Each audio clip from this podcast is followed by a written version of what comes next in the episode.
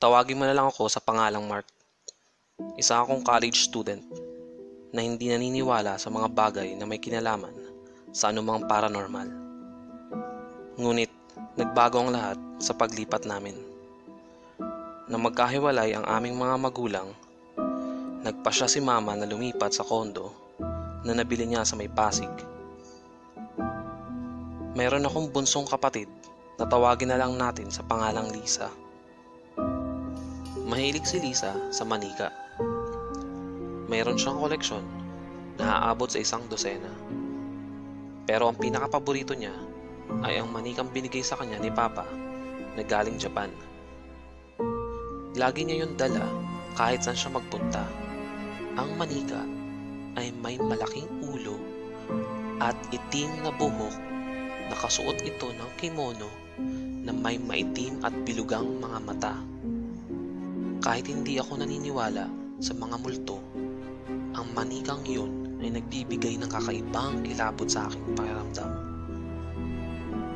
Nakatanggap ako ng text galing kay mama na mag-grocery lang sila ni Lisa. Pagkatapos ko sa eskwela, ay dumiretso na ako sa kondo. Napakatahimik. Ang tanging ingay na maririnig ay mula sa orasan na nakasabit sa dingding. Nakatulog ako sa sala at ako'y naalimpungatan dahil pakiramdam ko may malamig na dumampi sa aking pisngi. Napabalikwas ako nang makita ang manika ni Lisa sa may lamesa. Nawari pa'y pinagmamasdan ako habang ako'y tulog. Tumayo ako at kinuha ang manika upang ilagay sa kwarto ng aking kapatid. Pinatong ko ito sa kanyang tukador.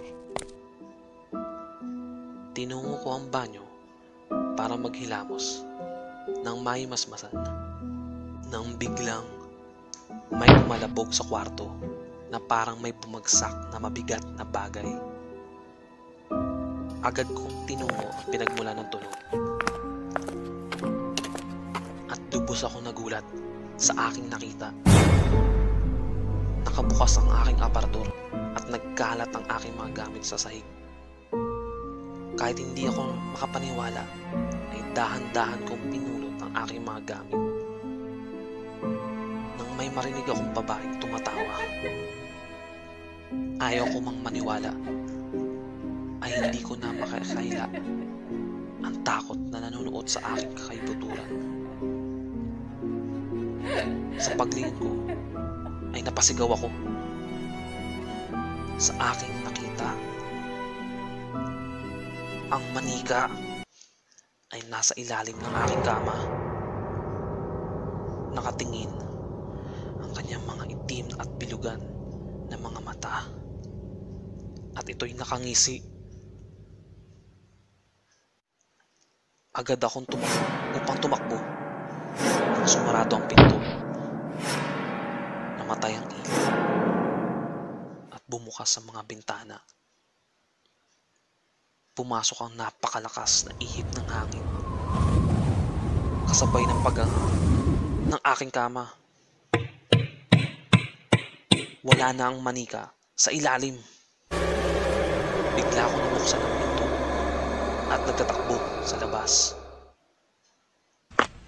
Nakasalubong ko sila mama at nauutal kong pinaliwanag ang lahat. Pagbukas namin ng pinto sa kondo, ay maayos na ang lahat, pati ang aking kwarto. Ang manika ay nakaupo sa tokador at nakangiti. Nang siya ay hagkan ng aking bunsong kapatid na si Lisa. Hi,